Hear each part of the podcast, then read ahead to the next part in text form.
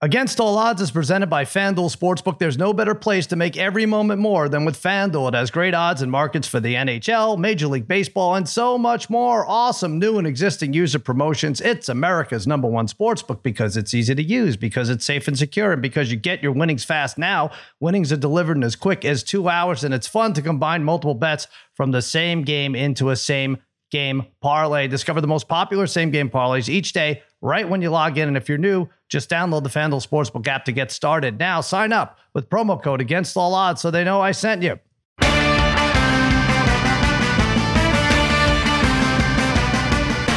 All right, welcome to Against All Odds, part of the Extra Points Podcast Network. Cousins out come to you on a Wednesday morning. Yeah, we have spaghetti, we have meatballs. They're fiddling with the knobs. We have babyface Joel Solomon producing this mess, and joining me as always, my wizards of wagering, my gurus of gambling, my barons of betting, my overlords of the odds, a degenerate trifecta Harry, brother Bride, Darren the Parlay Kid. What is happening, fellas? What's going on, Sal? What's shaking, Sal? What's going on, buddy? It's always, always exciting times uh, to have Tate Frazier on. He's going to be on our Nice. buddy, our, our very first producer, Tate Frazier, back when we were on The Ringer. Or was that Grantland? Was that ESPN? I don't know what that was. Was ESPN even on at that time? legend.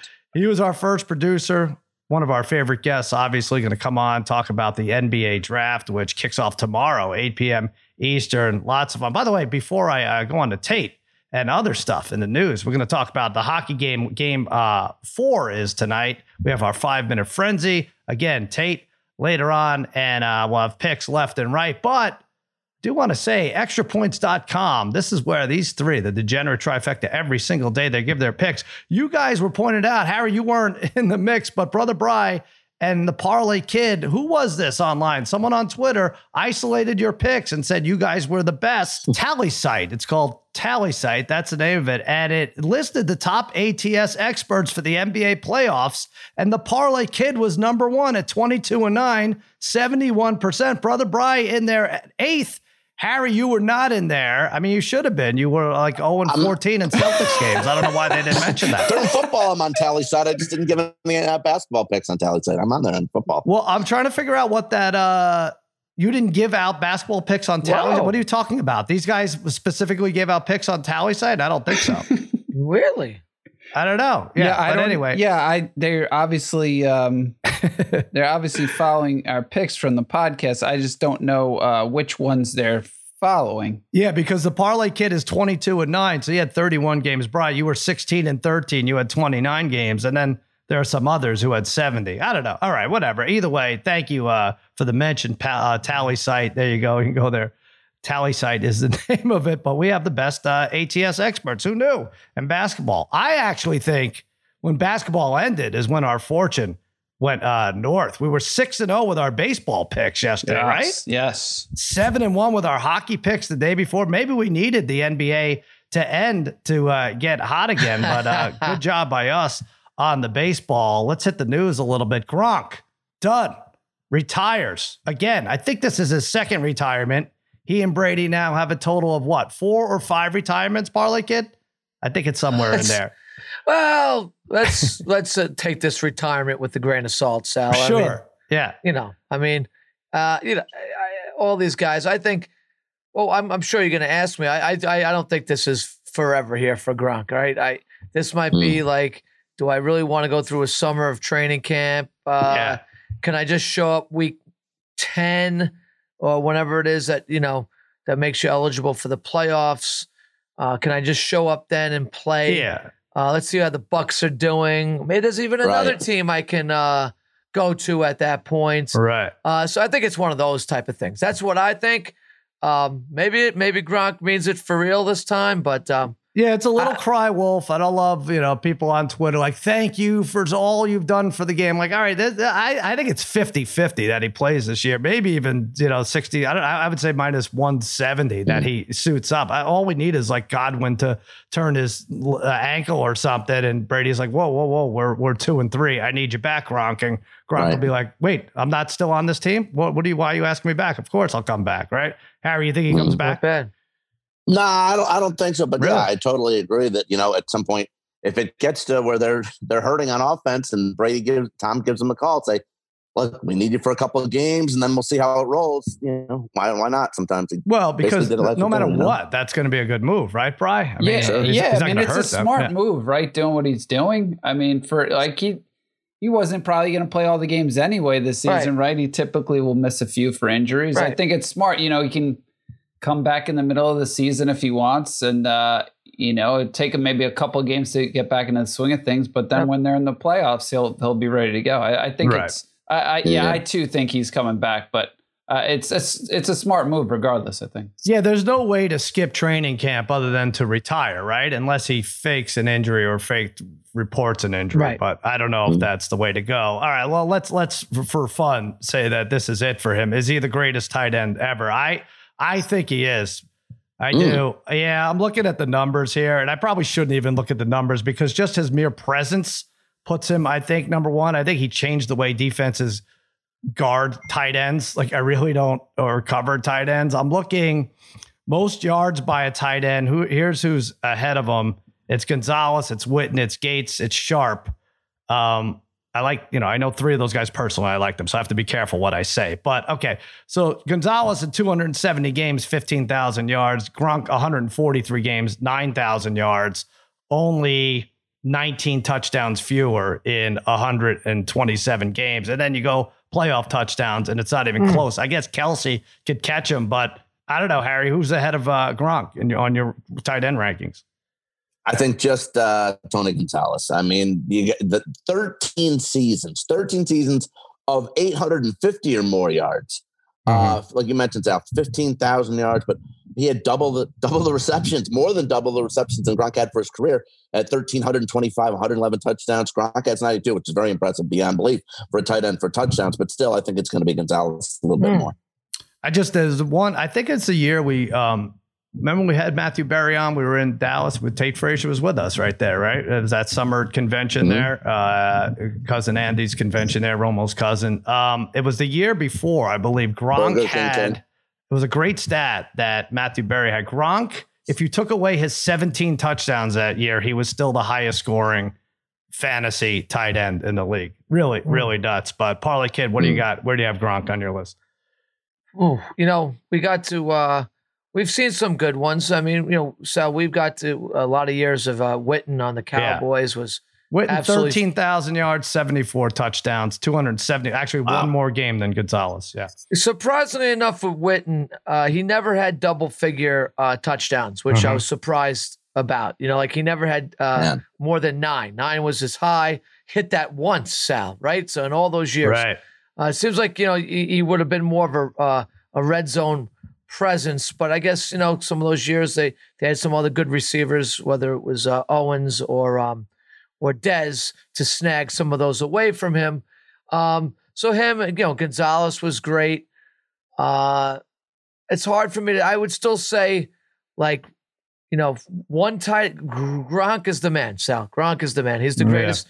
Uh, that's not to discredit some of the good ones we saw. I mean, I, there was some years when we saw like uh, Kellen Winslow Senior, right? Right. Like in, in the '80s, early '80s, uh, with uh, Air Eric Coryell. Coryell, that- probably that the best team to not make it. Yeah. fantastic, right? So, but I, nobody, I think, did it uh, both ways in terms of blocking uh, and receiving, uh, especially in clutch moments too, like like Gronkowski. Winslow had big numbers in the era Yeah. where the passing wasn't uh, the primary focus of an offense. Well, that uh, that Right. offense it was, but um, not not Right. league wise. Yeah, I think it was like 13th in tight end Kelce, yards. by the way, guys, Kelce, by the by the by the time the season's over, Kelce will have more yards, more yards than Gronk. He's yeah, I'm looking at years left. that. Yeah, if he gets 280, he'll pass him. yeah, I think Well, there's Well, going to be a time when he's the greatest tight end of all time. You think so? Sure. I, I was Maybe. thinking that. I think he's Maybe. slowed down. I don't know, Brian. What do you think with Kelce? Well, it's tough. Kelce's gonna probably he's gonna end up being top three. I mean, Mhm. I it's weird. I- Hmm. You don't look at him the same way as Gronk, right? Uh, Well, I don't know. It's it's hard to say. I mean, I, I do think if Kel if Kansas City maybe gets another championship, right?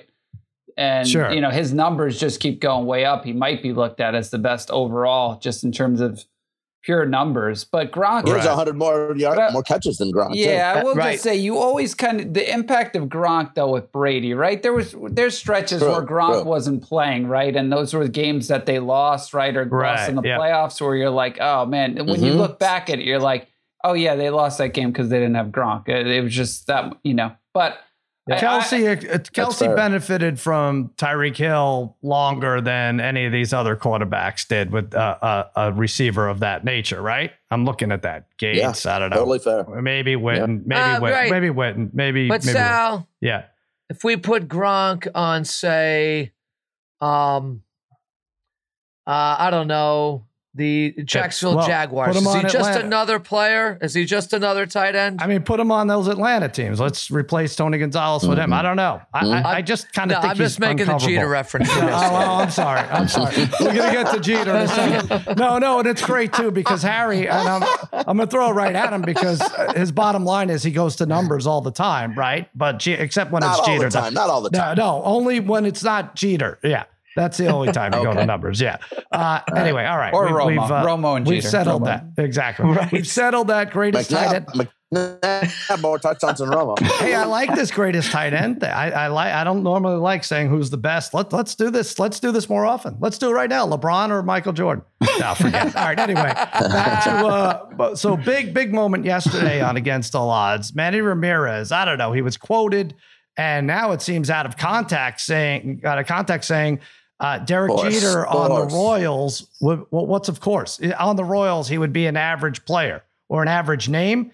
Is that what it is? But he meant more like that. Like he, he would just be another player, he said. Like yes, basically Be- saying, but he could have put anybody into that. He probably could have said David Ortiz. Uh, he was just saying like playing in that big market, you're just such. It's just a different type of feel of of of Yeah, uh, it- who you his exact become. quote is you got to understand this. If you haven't played in Boston or New York, you're not in the big leagues. And then followed it up with saying, you know, Derek Jeter's just an average name in Kansas City, which I'm not sure I agree with even that. But then went on to say he's the greatest. So he was taken out of context. Harry, I'm going to give you the opportunity to say that your comments were also taken out of context. Or do you Uh, just still he said want he's the greatest. Greatest what? What's he the greatest at?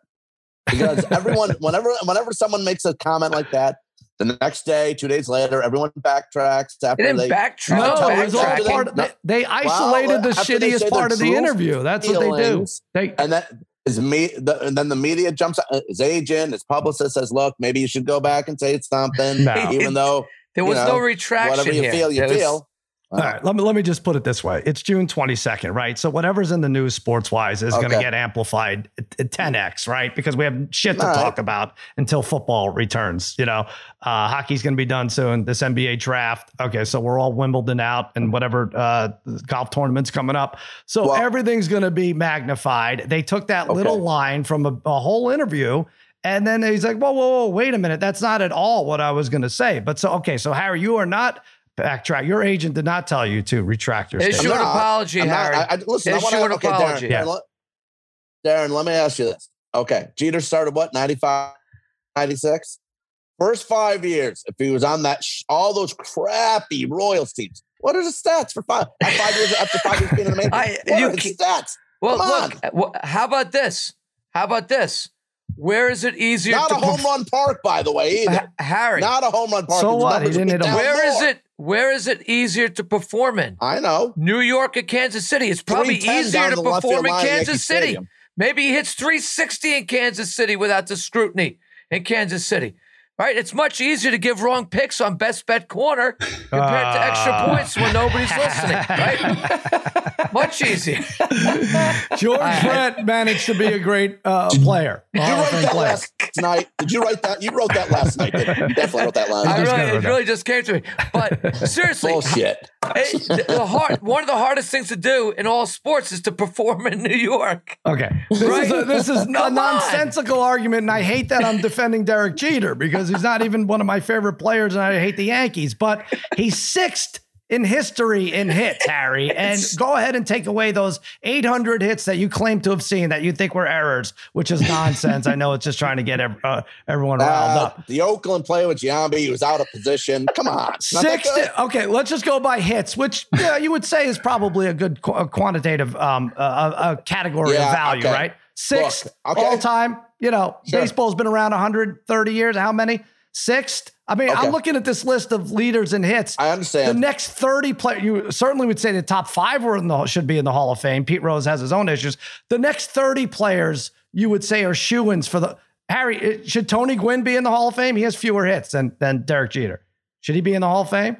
I mean, I'm looking at this list. I like he did stiff me for an interview. by the way, maybe we should get an answer on that. That really could validate a lot of uh, what Harry's saying. Maybe Omar Vizquel, who's 44th on the list, but I don't know how far we have to go down before you have to say these guys don't belong in the Hall Well, of Fame. okay. uh, Harry six, starts at number impressive. six. I'm not going to say.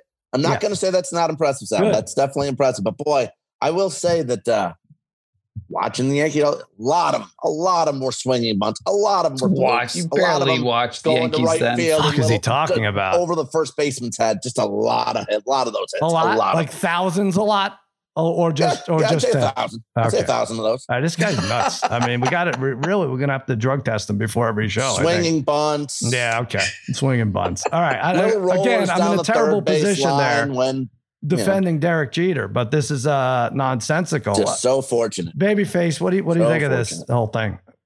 This is absurd. And and Harry, he he I think he replaced Tony Fernandez at 20 years old in New York and then never gave up his his job for 20 years. I mean, it makes no sense. And I'm, I'm ashamed that you wouldn't apologize. This It's is why now one great. of yeah. one of You- the you'd top great. positions in what, like quarterback for Harlan Kid's Cowboys, worked in Long shortstop, for 30 thirty. years. He hasn't given up that health teaching job. Huh? I Harry, that. Harry, you would be great at running Jurassic Park because you never learn from your mistakes. You don't learn from your mistakes. exactly. Jurassic Pork. All right. Uh, let's get going here. Oh, golf. I mentioned golf. Step up to the tee. Take a swing at betting the PGA Tour on FanDuel Sportsbook right now. New customers can bet the tour with a no sweat first bet. If you don't win, get up to a $1,000 back in free bets. What do we have? The Travelers coming up? Yeah, it's a Rory? good, good tournament. Yeah, do it. Bet up head to head. Rory versus DJ. Uh, you outright finish in the top 20. Oh, bet Sebastian Munoz, the great Sebastian Munoz, to finish in the top 20. Things like that. Great promotions every day. Safe and secure app. You get paid fast. See for yourself why FanDuel is America's number one sportsbook. Download the FanDuel Sportsbook app and sign up using promo code against all odds to get started with your no sweat first bet up to $1,000. FanDuel Sportsbook, the official betting operator of the PGA Tour. Yes, promo code against all odds. All right, listen, let's take a quick break. And then the great Tate Frazier joins us.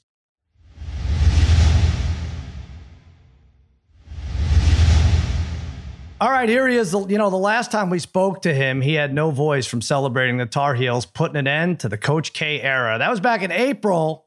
And he finally got his voice back. One half, let's face it, the better half of the Titus and Tate podcast. Our good pal, Tate Frazier, is here. What's happening, Tate? Oh yeah, it's so great to Update. be back. So great to be back, and uh, I love that you brought up that great moment in time, Sal. I hope that every time I come on this show, you bring up that game, that moment, that time, because uh, I want to relive it forever. It was the best. I was thinking, has anyone heard from Coach K since the loss in the national semifinal? I just, I mean, I just read that he said he wouldn't attend any Duke games this season. But is that you really might have put him away? Well, we when I was in North Carolina last uh, about a month ago, Coach K had a town hall um, in Durham to celebrate his legacy while I was in town. It was brought to you by Sirius XM. So he's doing a lot of. It's very Trumpian of him. He's doing some under the radar rallies and things. You know what I mean? I so uh, yeah, that that's uh, that that seems to be what his mo is. But yeah, Coach K. I call him Mr. K now. Sal. He's not a coach anymore, even though he kept his office at Duke.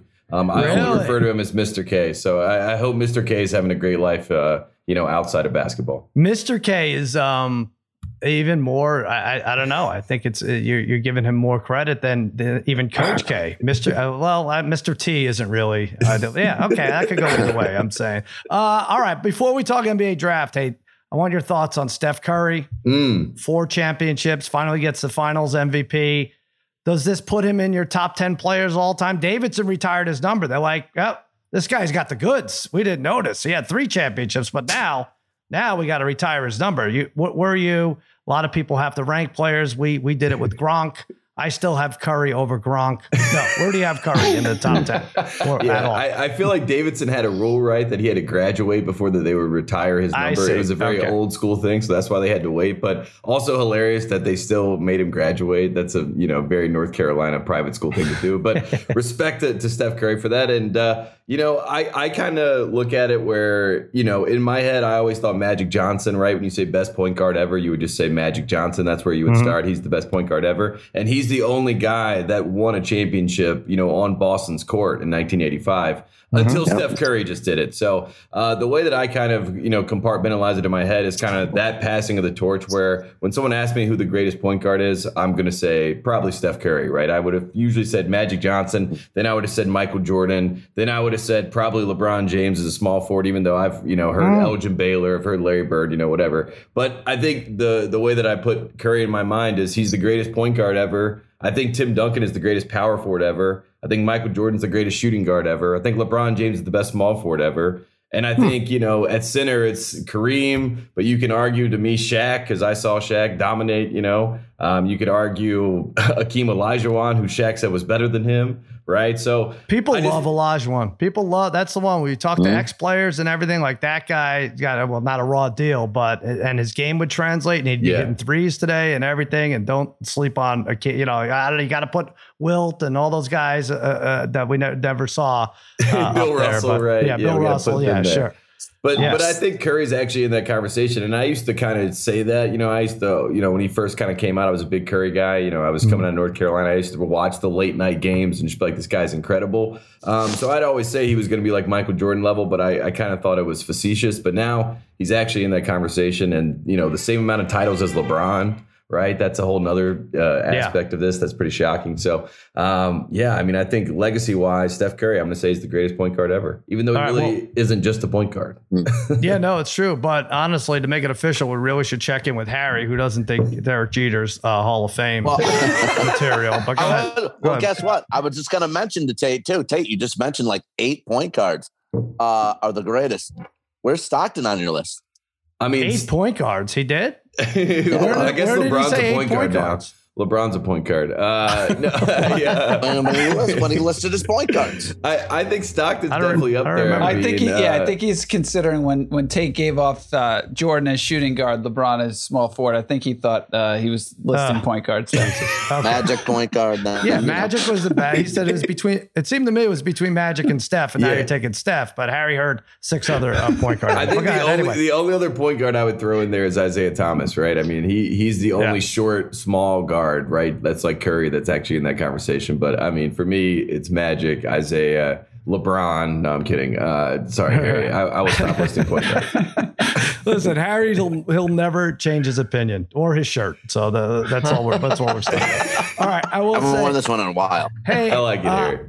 Yeah. Tate, now Draymond Psycho Green, Draymond Green, Clay Travis loved it. basketball podcast. Where do you rank him? Um, uh, do you still do a better podcast than Draymond Green? Yes. He's doing it right after every game. Did that bother you? we talked about that on our show. Titus uh, Yeah. declared to the world that everyone that does a podcast is a loser, so therefore Draymond Green is a loser, um, which I thought was pretty funny. Um, I felt bad for Draymond. I mean, the worst thing that you have to do is when you when you want to celebrate and you have to go record a podcast. And I had that Mhm. feeling in New Orleans. You know, Titus.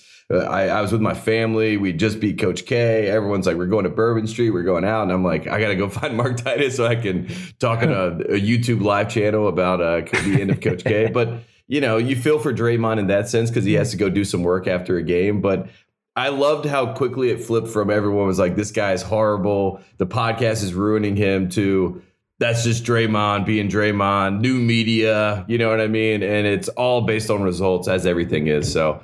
I- Right. I find it more comedy than anything. And I also love that Draymond and JJ Redick act like they have no agenda, but the agenda is obvious. Like they're just trying to defend the players of their generation. You know, they're just going on these shows and just like Yeah. fighting back. They never say a bad word about Kyrie. They're like, Kyrie has fans. Everyone loves Kyrie. I'm like, in what world? You know, I was thinking That's about right. it, and you know, there's enough of these games now on YouTube from the 70s, the 80s, the 90s, and and the last 20 years, and I don't think it's like this in any other sport. Like I could watch a baseball game from the 80s and be like, yeah, that's as pleasing as it is to me now, visually. Visually. Yeah. Football, the same thing, because I appreciate a 42 35 game and also a 16 13 game. So, um, you know, maybe they ran the ball way too much in the 70s, but in at least in the last 20 years, I don't think there's been a monster difference in, in terms of how the game is played and visually how pleasing it is. NBA, if I showed you a game, a three hour game, what would be the most ple- like? I feel there are too many threes right now. The team is going 10 for 37 and they're out of it. So I don't Yeah. like the 2020 game. Um, obviously, the 1985 game is a little slow. We like the ISO ball, but you know, we like Anthony Mason. That's fine.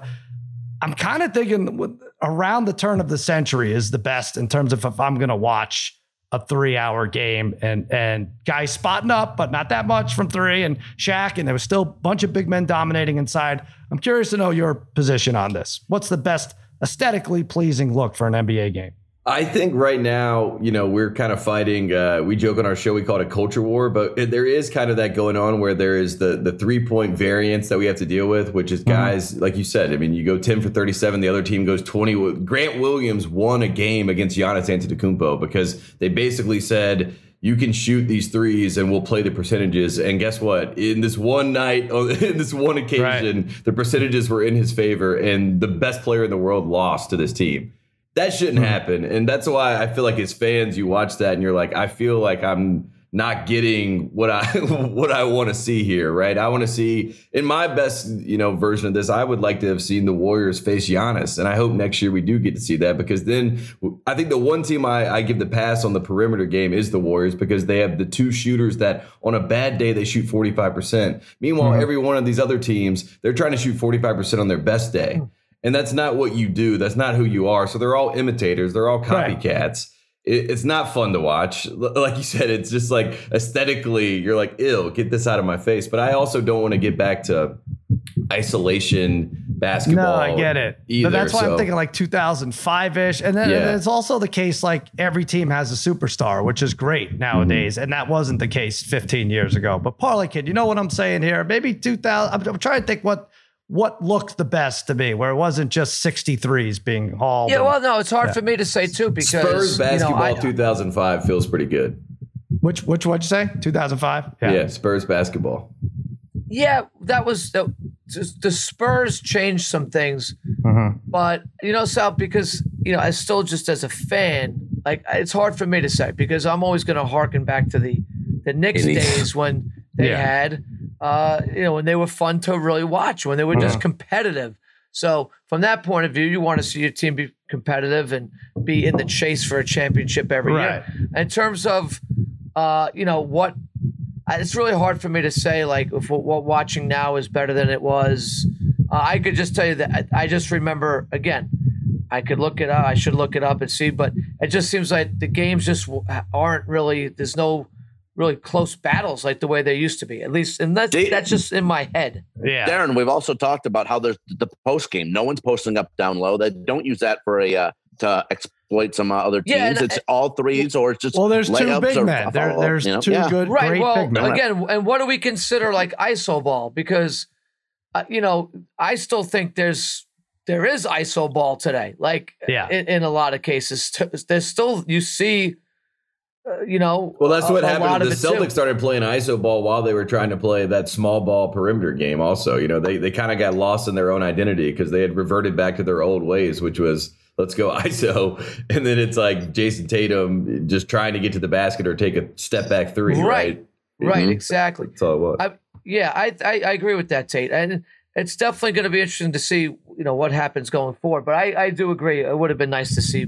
probably Milwaukee there, right against Golden State. Yeah, been- and, and I'm not even a- saying that. You know, I get it as as the as the players get faster, as they get better from shooting from long range. It's it you're you're whatever era you're in, that's the best team. Like the 2022 Golden State Warriors could sweep the 2005 Spurs, and I'd be like, all right, that makes it. It doesn't necessarily mean it's mm-hmm. better to Yeah. watch, right? Like um, Agreed. they're they're better yeah. players, but anyway, all right, we could talk about this forever. Let's talk about this draft now.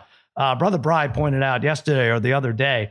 Um, it's been a while since we've gone this long. Uh, right before this is a day before the draft now, and we still don't really know who's going first to the Orlando Magic. Right, so Hmm. there's odds set up, and the number one pick is supposed to be Jabari Smith from Auburn at minus two sixty. Uh, Paolo Banchero plus two sixty. That has gone uh, up, and home Chet Holmgren four to one odds is third. First of all, let's get you talking about Holmgren, um, Tate. Like, there's two two schools of thought here, right? With Chet Holmgren, like it's funny, uh, goofy seven foot white guy dominated a shit conference. Going to be tough to translate into a solid everyday NBA player. Or, hey, the league is in need of a big man. We just talked about it. There's only two of them, right? It's uh, it's Luca and it's uh, who am I forget? One, but forget? Who's the other great center? Why am I forgetting that there's two great centers there. Or uh, or um, Jokic. uh, You're talking about Jokic and Embiid. Jokic? Yeah, not Jokic. Luka. Yeah, I- I forgot the names already. Jokic and Embiid are the two centers. Mhm. Be nice if we got another big man in there. Was a force down low. He had 19 points a game, 13 rebounds, five blocks. If you could add 30 pounds to his frame, you got a guy who can make some noise for some years. Where which camp are you in right now with Chet Holmgren?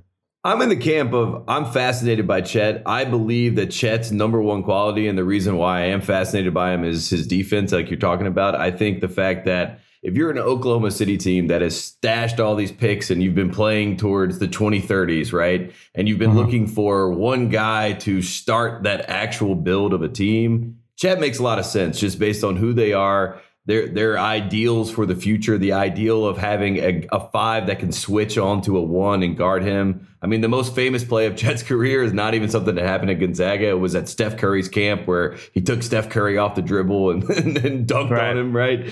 And he has like that the folklore about him, and I think that is what is tantalizing the offense that could develop. But I worry about him putting on weight, what that will actually do to his frame. You know what I mean? And he is so unique. I'm worried he could be fragile. But the good news is that Steph Curry is the best player right now in basketball, and he's six foot three. And yes, he's put on you know a lot of weight, or at least has tried to. Mm-hmm. And you hope Chet can do the same thing. So I don't think it's the same physicality, so Chet can survive. I think his shot blocking, I think his anticipation, I think those things are all very unique to him. Mm-hmm. I feel like if you're the Magic, your worst case scenario is that you take Jabari Smith. You know he can average 20 points a game, but you fear that he is another guy, right? That they, there's a lot of guys that can average 20 points a game if they get 20 shots. Chet mm-hmm. is different and he doesn't need 20 shots to have an impact on a game. And I like guys that can have an impact without having to take shots away from somebody else. So in that sense, I I really am in on Chet. I'm not sure that he wants to have the pressure of being the number one pick. It might be great for him if he goes number two to Oklahoma City. They build around him, like I said, and he, he is kind of their foundational piece, and he can kind of be out of the way, no pressure. They're not trying to win games right now, and he can develop his skills. So in that sense, I like him more to OKC than I would number one to Orlando because being number one, there's a lot of profile that comes with that, and I'm not sure he's ready to be that guy. Right. Okay. So now what Harry heard there is that you were automatically putting Chet Holmgren in your top 10 point guards of all time. I don't know. Is that what you're saying? No, I like, oh. I don't know. Maybe He's up there Uh, with it Magic. worked for Orlando. So you, you told us earlier that uh, I think this was before. I can't even tell what was, was recording or not. You said you talked to Bill Simmons and you reminded him that um, you had predicted Jabari Smith would go number one Mm. uh, overall in the NBA draft, and he said to you uh, um, on the phone, he's like, "I told you that Jabari Smith would go number one," and then he hung up the phone. But you uh, you actually have been calling this for a while, right? yeah, that, that's exactly how it happened. Uh, no, Jabari Smith. I mean, we at Auburn, I saw him, you know, and I was like, this guy's unbelievable. And the reason why I was watching Auburn so you know closely is because Walker Kessler transferred from North Carolina. I was trying to keep up with him. Walker will be another first round pick, but Jabari's an incredible scorer. He's six eleven. We joke all the time on our show about there's the next Kevin Durant, but he probably is the closest we've seen as far as shot making and how he plays and things like that. So he checks the boxes, the box of being a number one pick. I can't believe he's actually, it looks like going to be the number one pick. And what's so funny is I have a source with the Magic that I thought was Oh. going to give me intel and I thought I was going to be able to break who they're going to take with the number one pick. And he has not said a word to me about Jabari Smith. I've asked, he never responds, but he's talked to me and said they love Paolo Banchero and that they love Chet Holmgren. So I feel like it's all a smokescreen, Oh, and they're going to take Jabari Smith number one. Okay, Um, and if that happens, I'll feel, uh, you know, I, I I will feel good that at least I got something right in this life. Coach K, I got that right, and I got Jabari Smith going number one. That's pretty good. That's a pretty damn good resume, I would say. Thank you. Jabari Smith and, and and Mr. K or whatever you call him now. Mr. All right, so yeah. if that happened, you like Smith first, Holmgren second, Banchero third to Houston. Is that how you're predicting your three? Yeah, apparently Houston really loves Paolo Banchero, and Mhm. uh, it makes a lot of sense because Jalen Green is very similar superstar, quote unquote, um, as Paolo Banchero. I think that they actually um, will probably be really good friends. They seem to have a Hmm. lot of a lot in common, and they both thought that they should be the number one pick. Right? Jalen Green went to all of his interviews and said, "I I I am the number one pick." Paolo Banchero Right. has been doing the same thing. He's impressed people in interviews, and people like the fact that he thinks he's the best player in the draft, and. Uh, Houston especially likes that, and that's why they got rid of Christian Wood, right? You know, Paolo I guess so. I don't know. So Yeah, I guess that would make there, sense. Play the five. Yeah, that's true. Uh, all right, Harry. So that takes care of the first three. Let's go over some of these props. All listed on fanduel.com slash against all odds. Harry, you are pinpointing the number four pick exactly. Sacramento, you say, takes Jaden Ivey out of uh, Purdue. Yeah, at minus 130. Uh, they, yeah, you know, it's 6'4, uh, great wingspan, great pedigree too. His mom played in WNBA, played, uh, she's the head coach at Notre Dame. Uh, he can probably, as a, as a rookie, probably any given night give you 20. Underrated rebounder for a guard. Uh, and I love, uh, I love watching the tournament uh, when he didn't settle for jumpers. He would drive the lane. He would get easy hoops inside the paint. Uh, does turn the ball over a little bit. Uh, I think he would need to work on his defense, but considering the type of team Sacramento is, Tate, in terms of give up a lot of points, score a decent amount of points, uh, he's kind of a usual player that would fit into the Sacramento team, I think. You keep saying to Tate, like you're just talking to Tate, but there's the other I three of to see, I want us. to hear Tate's And take there's too. the, the whole other audience that's Okay. listening. But okay, go ahead, Tate. Yeah. Well, uh, thank you for talking to me, Harry. I appreciate that. um, I I think that Ivey should go fourth, right? I think he uh, honestly should be in the conversation to go in the top three, but for whatever reason, he's been deemed a tier below these other guys. He's Right. got a quick first step. He's great going downhill. He's kind of like an Anthony Edwards, Ja Morant type guard in this new NBA that we live in, which is basically get by somebody and get to the basket um, and get us a bucket. And I I really like the idea of him being next to Cade Cunningham. I think Cade Cunningham is a great guard, but he has a glaring, you know, blind spot, which is his athleticism. And if you put a guy like Ivey next to him, you take care of that and you shore that up and you get Ivey to buy in on the defensive end. And I think if you're the Pistons, you're looking at it and you're like, we got Isiah Thomas, Joe Dumars here. You know, we got two high level guards that can really be really good in this current NBA. Um, I think that the Kings really like Murray, Keegan Murray. Apparently, Sabonis and uh, De'Aaron Fox took him to dinner. So that's the only thing that worries me about uh, Ivey going there. And Ivey said he hasn't talked to the Kings, and the reason why is because his management said we will not talk to the Kings. But there's a Oh, no. chance. Oh, this pick sucks then. Well, Wow. there- but there's a chance. There's a chance. There's a chance that they just take him and use him as trade bait, right? Right, you right, know, right. And, that, That's and that and that's probably what they do here. They probably take him at 4 Mhm. and that's why it's probably a good bet. I do worry because all right, so that's the top four right there. But does it does it usually go in order? Is it usually a screw job somewhere Yeah. in the top four? And then The Parlay top four or Kid, five. Parlay Kid thinks he has the number five pick right here. Yeah, well, look, this is a little bit of a long shot here, son. I do think I, I do I agree with what Tate is saying. I mean, Ivey really should go fourth in this draft. Um, I, I'm hoping if I could have found it, I, I maybe one of you guys saw the odds. I, I'm I'm still holding out hope and think it could happen with the Knicks moving up to try to get that fourth pick because they love Ivey, um, Hmm. and they've made it known that they would love to get him. Uh, so uh, I think he'd be a great fit for the Knicks. So if if you could find odds on Ivey going to the Knicks, They don't have Uh, those yet, but I- We right, might I would- later in the we day. should Yeah. see those. I, I just don't know what the hell the Knicks give up for that. Yeah, well, we'll see. I mean, we've talked. The Knicks are. I think they're going to make some type of move here because how many first round picks do you need to draft? I mean, they don't need to have all these first round picks that they have too. So Tate, I am rolling with the five pick because I actually think this guy. Uh, I think Mathurin uh, out of Mm. Arizona is a perfect fit for Cade Cunningham, uh, a three and D lane, uh, rangy guy uh, who is a high character guy. By from what I've uh, read here with uh, the Pistons, is that uh, their GM likes high character guys. Mathurin fits that bill, and he's a guy that doesn't need the ball to play well. He, right? he can play off the ball, and really he can elevate Cunningham's terrific all around game. I think he'd be a great fit. He's starting to climb up the boards here. And fifth, the fifth with the fifth pick is it's a little bit of a reach right now, plus 280 to go fifth, but he's starting to pop up on some people's boards at the fifth spot, which wasn't the case uh, two weeks ago. Uh, he's creeping up. Probably his average draft position is six. So again, I am. That's why I'm getting plus 280 here. Yeah. But I think he's a great fit for the Pistons at five. I do like the idea before you weigh in, Tate, that, that a, a GM has to actually come out and say he likes high character guys. Like, what would, what would be like, no, no, no. We want a guy who every I want low Saturday night character. we're going to find him passed out behind a dumpster at Applebee's the- right there. I think meaning that this guy they find exceptional Gotcha. Yeah. with Okay. his character. All Like, right. They find him it to be uh, a, an exceptional brand of character. A guy who's going to work hard. Like he, you're not going to have any issues with this guy ever. I like Mathurin. I don't know how friggin' that Arizona team lost to anybody. Uh, Tate, how do you feel about this pick? I'm still upset that Houston beat them, but uh, you know the Yeah. Cougars I think should be a dark horse for the title next year. They're playing the championship Oh. in Houston. Harry, perk up. Yeah. I'm not talking about point I- guards I- anymore. Um, I think they're second, second overall in the uh, odds to win the championship next year. Yeah, There you go. But uh, yeah, Ben Mathurin, I like that. I mean, they, he, like you said, he's a high character guy. He's also, you know, Titus and I joke on our show. We we go through players when we ask if they have that dog in him. Ben Mathurin has that dog in him.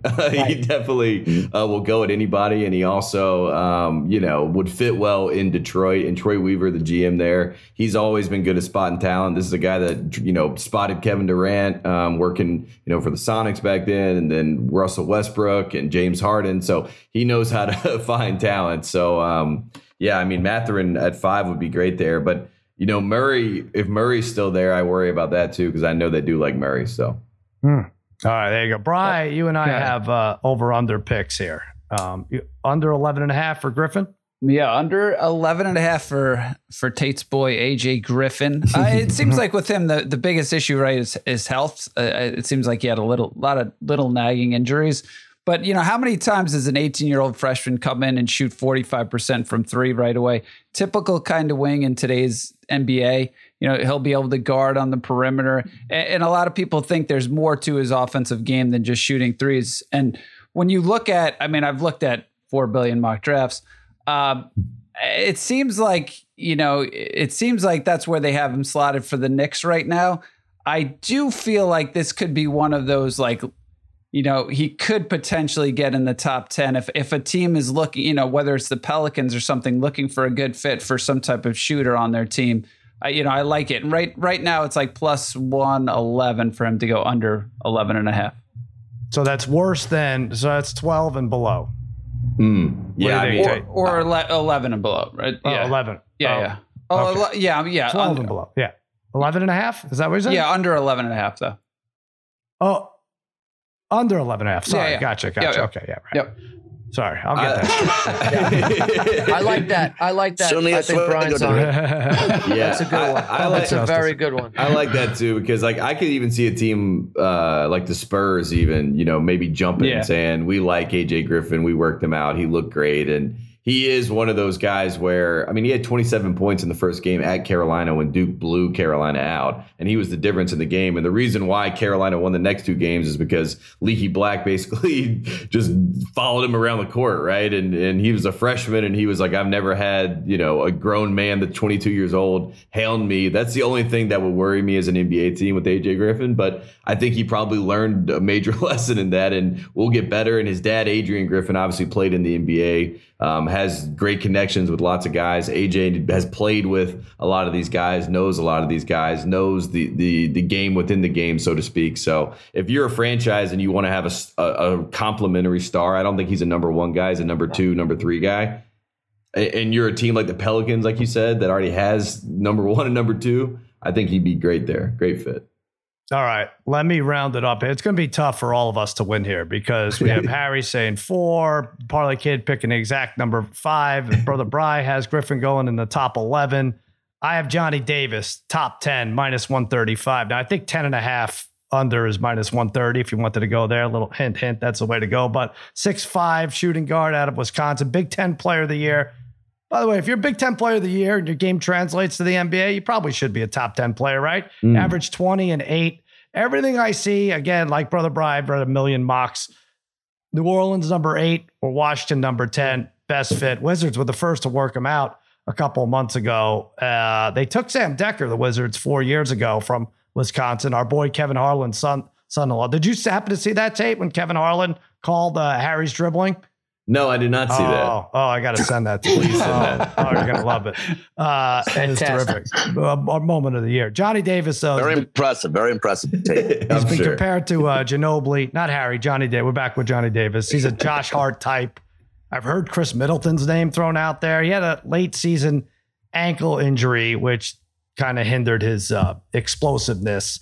One of the few players to go in the top 10 that's not a one and done guy. I think Johnny Davis either. Now, watch the Knicks take him at 11, and uh, that'll screw everything up for all of us, right? But I like him top 10. What I like him. Tate? I, I like him. Like you said, the Wizards feel th- that feels like a team that would take Johnny. Uh, we call him Johnny Basketball on our show. I mean, he was a show all year. He was great. Um, you know, he's fun to watch. The ankle injury. If you only watch the tournament or late in the year, you would probably be like, "How is this guy a top ten pick?" And it was obviously because he was hurt. But when he got it mm-hmm. going, he looked great. And his freshman year, he was not that guy, and he developed. And I think if you're an NBA team, that has to be encouraging, right? He I think he averaged seven points per game his freshman year, and then, like you said, goes up to twenty his sophomore year. Is the best player in the Big Ten, and you know, arguably the best player in the country. Obviously, Tshiebwe won National Player of the Year, but Johnny Davis was in that conversation. So um, I think he's a top ten pick. I wouldn't be shocked if you know he goes eight, nine, ten, somewhere in that range. So that, that right. that's what I would expect. Well, forget about our dumb picks. What do you like, Tate? I'm giving you a free bet, free hundred dollar bet for coming on here.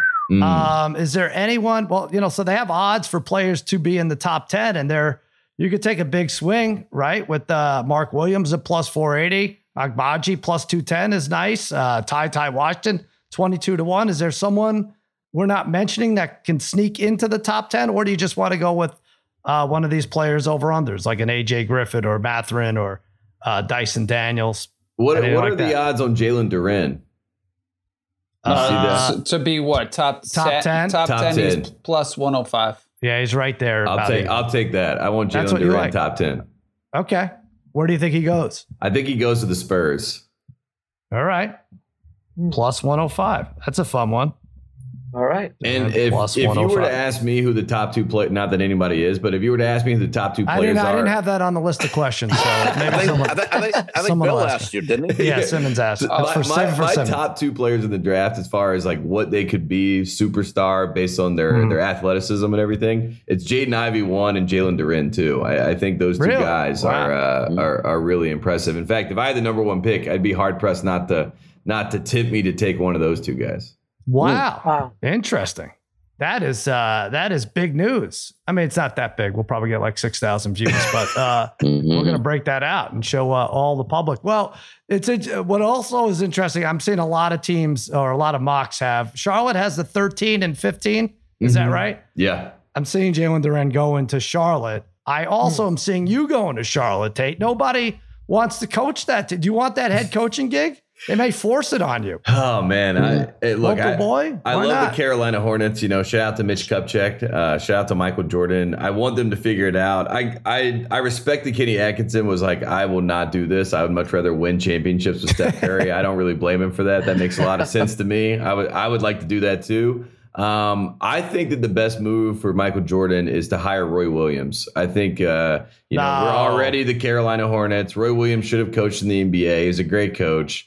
LaMelo Ball's not do staying you want anyway. to do that to Roy Williams? No, we just give Roy Williams like three years at the helm. We just let him, you know, what are the Ah. Hornets doing anyway? Do we- we- It should just be our playground, our NBA playground for the Carolina Hornets. And uh, we might change our name to the North Carolina Hornets and we might just start wearing Carolina blue. Um, and let Roy Williams coach. I just want to see Roy Williams coach again. And Michael Jordan, Yeah. you know, that's who recruited him. So uh, that's my big fix. But it sounds like they're going to hire D'Antoni. Well, actually, Um, I'm getting breaking news from Woj. Um, Mr. K is going to meet with the Charlotte Oh, this week about that. See, that's, my nightmare. Oh, wow. That's my nightmare. I wanted Mr. K to go to the Lakers just so I could watch that K. that whole drama play Well, I have to say, Darren, uh, Bry, you know, we have, we're good friends with this guy Alec, who I don't, I don't want to you know, give too much out, but if he owned part of the team, the Hornets, and Tate coached, we'd have to be all in on the Hornets, right? It'd be the it'd be the greatest three weeks of our lives until Tate got fired. I All, I don't know. I'm honestly all in, and only because of Tate. It had nothing to do with that. okay. I'm in. I love it. All right, Tate. So good to have you. Plus 105, Jalen Duren uh, to make the top 10. It's going to be a lot of fun tomorrow. NBA draft. It's one of your uh, one of your favorite nights of the year, would you say? It's yeah. I mean, I always have a good time. I always remember the 2009 draft. That was my favorite draft when the Minnesota Timberwolves took four guards, including Oh. two North Carolina guards. They took uh, Ty Lawson, Wayne Ellington, Ricky Rubio, and Johnny Flynn. Flynn. And that was the Yep. funniest draft I, I've ever witnessed. And uh, Yeah. I still remember it to this day. Obviously, so uh, yeah, it's always a, a, a you know. And and as a college basketball guy, it's like you get to see the players that you, you you fall in love with. You get to see them kind of realize their Yeah. dreams. So that's always fun. Well, too. you must have loved that. You love guards. All you do is talk about guards, point guards in particular. Tate, who is the uh, Where's next- Johnny Flynn on that list, Tate? Uh, it's Johnny Flynn, Deep. another Syracuse bust. Another Syracuse buzz. Tate, who's the next UNC guy to get drafted inside like the top five? 100. You know, who's the next guy? I mean, Caleb Love, Caleb Love will be, I think, a lottery guy next year. I really do believe Okay. that. Um, I think he's going to have a good year. I do think that uh, GG Jackson, the number one player in the country in 2023, Right. coming to you North Carolina, he's, he's playing really well for Team Gotcha. USA. I think he's going to come and uh, he should be a top three pick. So Good. Hubert Davis go. is getting it, getting it figured out. Yes, he is. Well, Tate, like I said, we love having you. Terrific uh, for you to come on here. You want to plug anything? You're leaving Saturday. You're going back to Carolina. You want to plug the, the airline you're taking? I don't know. Maybe it'll be fun. maybe Please. maybe miraculously you won't be delayed so on Saturday. Yeah, please, please don't let that happen, Delta. Um, yeah, no, it's just great to be here. Titus and Tate is the podcast. I also do a new show, a daily sports show with Wondery called Starting Five that I'm a co-host of, so you can check that out. But uh, otherwise, great to be with uh, my favorite group of people. And as always, Ah. I'm glad Jim Cunningham is not here. Yeah, we all are. I think we can all say He that was we. Uh, calling me. He was calling me yesterday for some reason. I don't know. He's Really? always calling Harry. He's always Yeah, calling. yeah. I mean, he only gets one call from jail. You would think he wouldn't waste it on Harry. can you believe Harry's still married, Tate? I'm so proud of him. We missed you, Tate. We missed you there. Yeah, We you really blew did. that off. You made up some uh, COVID reason or Yeah. something. What Co- was that? COVID is my nightmare. COVID is my nightmare. I, I'm I'm I'm over it. I'm d- I, I have like Okay. at home tests, but you know. I know. Ugh, it's the worst. But yeah, Yeah, I, I hated not being there, and I'm sorry Jim was there yet again. Tate the Great, Tate Frazier. Thanks for coming on, pal. Thanks- Appreciate thanks, it. Thanks, fellas. Thanks, Tate. Love you. Hey, All right. Oh, he's the greatest, right? Oh, so good. Oh, he's the greatest. Tate Frazier. Good job. Yeah, we missed him at your wedding, Harry. I know your brother ended up taking all the bridesmaids, but it would have been a competition uh, had Tate been around. hey, let's uh let's uh get into the NHL. There is a game tonight, game four. We're gonna do our five minute frenzy tonight. So this is will there be a goal scored in the first five minutes? You could bet this on FanDuel, and we're betting the yes. You know, with basketball, we'd go back and forth, we'd alternate who picked the team. We have to bet the yes. The yes is plus 190. It's easier, it's more fun to root for a goal. Then we don't blame anyone. We're all going yes, we're all in. Now I get it. It's not likely that a goal is scored, right? Brian, if you do the math in the first five, if there was a goal every five minutes, the over under would be 12. And that's why we're getting close to two to one odds. Um, I know, but you got to like it in an Avalanche game, right? I mean, yeah, that's still- true. Right. Not only Right. that, well, it's only coming once, I think, in the last in the first three games. yeah, that's all right. Um, and it was that that seven nothing game. But I believe there's been a power play in the first five minutes every game. I believe there has. The refs are not swallowing their whistles. They're making a point to stay on top of the game early. That's why I think we're in uh, decent shape with the plus one ninety Yeah, I like tonight. Who knows? We'll check it out. We'll try it on Twitter. We'll uh, we'll yell like crazy. Harry, you'll you'll be wearing a robe. I don't even know uh, what to expect from you for, with these. Good. All right. I might. Game I might. four, Lightning. Definitely should be more excited than basketball. Lightning and Avs minus 110. Uh, either way, pick 'em game. Over under six. The series has the Avs favored minus 300, plus 240 on the take back for the Lightning. Uh, I'm going Lightning here. you know, I have them at 11 to 1. Mikey Meatballs has them uh, around that, maybe 13 to 1. Brother Bry, you have them to win the series. They have to, I think, win this game to uh, be victorious and hoist the cup next week. Lightning minus one and a half is plus 220 tonight. Three of their last four wins have been by two goals. Five of their last eight have been by two or more goals. Obviously, 6 2 last game was an easy puck line winner. Harry, you have them just to win at minus 110. Yeah, just gonna take a minus one ten. Had them with you uh, in the last game too. I said in the last spot on Monday. Uh, discuss this game. They would probably show the heart of a lion in Game Three, and they did. Uh, they were fantastic. They knocked Darcy Kuemper, uh, Darcy Kuemper out of the game. Um, they are eight zero oh in the eight home games in the playoffs. Fourteen and one in the last fifteen playoff games at home. It was good to see the offense after just having 16 shots in game two. Uh, really uh, erupt. They had five guys in game three with three or more shots uh, taken. Um, Kucherov was fantastic. Maroon, Paul, uh, Bogosian uh, put up big numbers and trying to defensively. Bry's having and, a good uh, time. put up, put up uh, offensive numbers too. Harry They were likes to say fantastic. Everybody contributed. You say Kucherov a lot. It's Kucherov, right? Mm. I don't know. All right, we'll figure it out. Uh, Bri- Harry says a lot of offense. Bry, you like offense. You won with this the other day over six. Yeah, but one with this back-to-back games over six, I'm going to stick with it. I do like the Lightning tonight again, but I do not want to jinx uh, you two doing this. Uh, but so far, there's been 22 goals, and yet 19 of those have come in the first two periods in these three games. So these these games have hit or you know tied the over, gone over the over in the second period. Um, last last game was the first time in seven games that the Avalanche hadn't scored four goals. They've gone over in 11 of 17 postseason games so far. Both teams are going to get. That's the thing. Both teams will get a lot of high quality opportunities in this game. It's and it's possible that the Lightning, you know, they they rattled Kuemper in that game. It's possible early on in this game too, if they get a couple quick goals, uh, that could be trouble for the Avalanche. So I want to stick with this. I, I do think Avalanche maybe are a little bit better offensively, but uh, so you know Tampa's putting up plenty of goals too.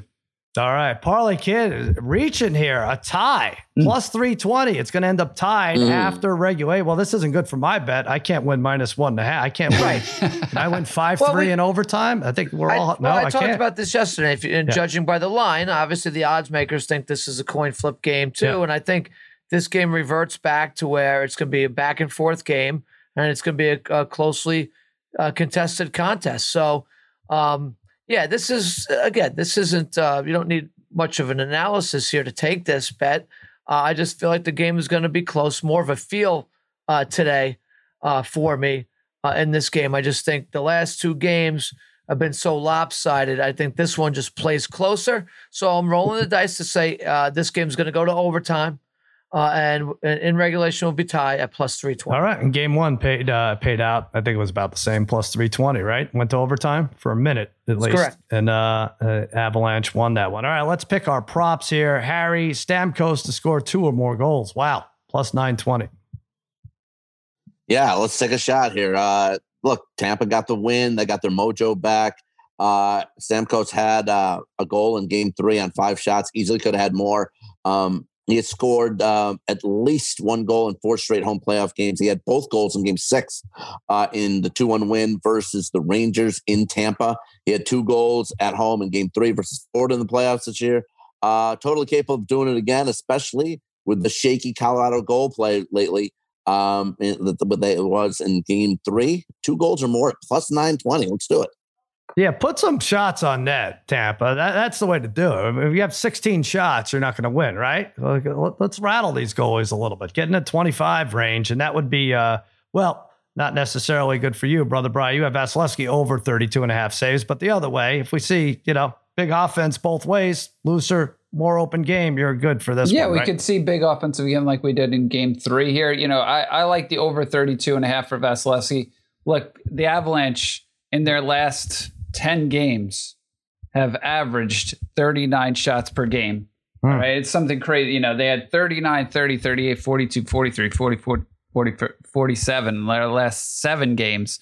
But, you know, I think Vasilevskiy is going to have to be great tonight for Tampa to win. I do think, again, Colorado just comes at you in waves. I think they're going to put up a lot of shots. I do think Vasilevskiy is going to be very good tonight. Um, so you know, based on just those numbers alone, you know, they had 30, I think they yeah, 39 shots in in game 1, 38 in game 3. Um, so I, I think Vasil, I think they're going to probably push it close to 40 again, especially after losing game 3. So I think Vasilevskiy gets a ton of a uh, ton of stops in this one. There you go. And I'm looking at the Conn Smythe odds. He's five to one odds. Mm. The favorite as far as Lightning go. Cale Makar minus 155. Parlay Kid has something to say about Makar. Minus 155. Vasilevskiy uh, five yeah, to one. It's pretty good. MacKinnon That's minus 155. What's, what's, That's good for me. Sal?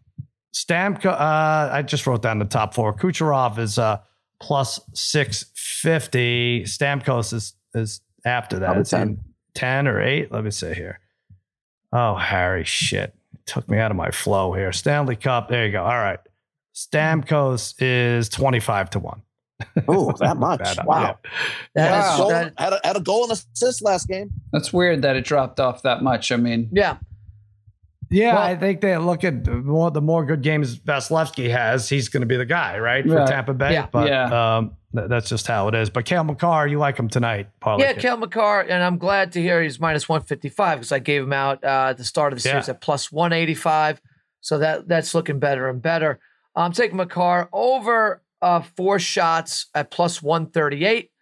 Uh, he has gone over this in four out of his last five uh, and uh, six out of his last nine. And I do believe he bounces back with a, a, big game. I know he had two assists last game, but he was minus three, Makar. Mm. Uh, that's almost unheard of uh, for the for the Norris Trophy winner uh, here. Right, the, the, awards went out last night for the uh, yep. best defenseman, uh, rightfully so. Certainly deserved that uh, award this year. you know, so after that very subpar performance, I think he gets back to his groove here offensively and defensively, and uh, he's always putting the puck on net. So yeah. um, I, I, like getting a plus number with the four shots. He's going to be right around this, no doubt. Yeah. Hey, I by the way, with the awards going out last night, Spaghetti, congratulations. Igor wins for best goalie. I mean, you must have been losing your mind, right? When that was announced. Oh, it, that award was such a lock. Uh, I, I, already started congratulating myself months back. So, oh, wow. but it was good to officially uh, get in, see him happy, and I'm happy for the Rangers. Seem to be, uh, you know, they're a tight knit group, and everyone was very happy for Igor to win that. There you go. Uh, Dameshek took a shot at you though. What did he say when, when Igor got hit? What did he do? What do you call him? Like a flop or something? I mean, he's just he's no, just. he said it post. It was it was uh it was delivered po- posthumously because he had him like he showed a picture of him laying prone on the ice against uh, was against Carolina. Who was it against? He's like, rest in peace. He would have loved this award. I don't know. Remember when he went down and he was down? For yeah, like that was the, yeah. the Carolina series. I mean, yeah. look, just more shots from from Dave and the, the, the salty Pittsburgh people, and it's like they wish yeah. they had this roster going forward, and their time has come to an end, and it's that's that's the fact. Yeah. All right. I like it. I like it. I may have to bring that up to him. Um, and he's still upset about game one in Pittsburgh. I don't blame him. Uh, hey, uh, Paulie Kid, I, I, I'm glad you brought up plus minus and Makar. I am going. Have we bet this at all on this podcast? No, you could bet no. the plus minuses. I know I'm pulling a Harry no. here because it's minus 160, but if you go under a half, which is where they set the line for plus minus on all these players, they're all going to be minus. They're all between minus 160 and minus 200 um, now, I'll explain plus minus. People should know if they listen what, what it is. It's your number when you're on the ice. So if your team scores three goals while you're on the ice and allows two goals, you get a plus one, right? If there's no goals scored while you're on the ice, you get a zero. So the under makes sense. That's why it's favored. Uh, you're likely going to get a zero. Uh, Mikko Rantanen, six of the last nine, he's gone under a half, 10 of the hmm. last 14. He took a zero seven wow. times these playoffs. He was stuck with a minus two the last game. He hasn't scored in three games. They've neutralized him around the net. I think this is a good number for him. I'm just excited to be betting plus minuses, Harry. I'm surprised you're not on these. You know, you you have like power play points under and stuff like that. Plus minus could be fun to root for. Sure, I'll let you have that one. Okay, I like thanks. the power play one. Though. All right, that I'll take good. that one. Power All play right. one's good. There you go. We're doing the uh, five minute frenzy tonight. Hopefully that'll be fun. I'm not going to be too excited if the Avs score. I have to say, this is not like basketball where right. we could have money on the Warriors, true, but true. if the Celtics get to Good 10, point. we're going crazy because we no, know basketball we can get games. we, will get excited. It's plus No, 190. will. Plus 190. Let's- so Let's No, get a power right. play. Let, let's get a power play for Tampa Bay in the first five. That'd be great. That's it. That's what I'm saying. They, they, uh, the refs have uh, not been shy about calling power plays early. So there you go. Five minute frenzy. We'll have a trivia question, hockey related, to have uh, one of our followers play along with us. But otherwise, check in with us 8 p.m. Starts 8 8 8 p.m. puck drop uh, puck drop. Right. That's what it is tonight. I think it is Eastern time. That's correct. Uh, Yeah, It's 8 probably 10. like yeah. eight ten. Yeah, yeah. Yeah, it says 810. All right. So there you go. That'll do it for another episode of Against All Odds for the degenerate trifecta for Master Tate Frazier for nice. Eddie Spaghetti, Mikey Meatballs, and Babyface Joel Solomon. I'm Sal saying so long and happy handicapping. Na, na, na,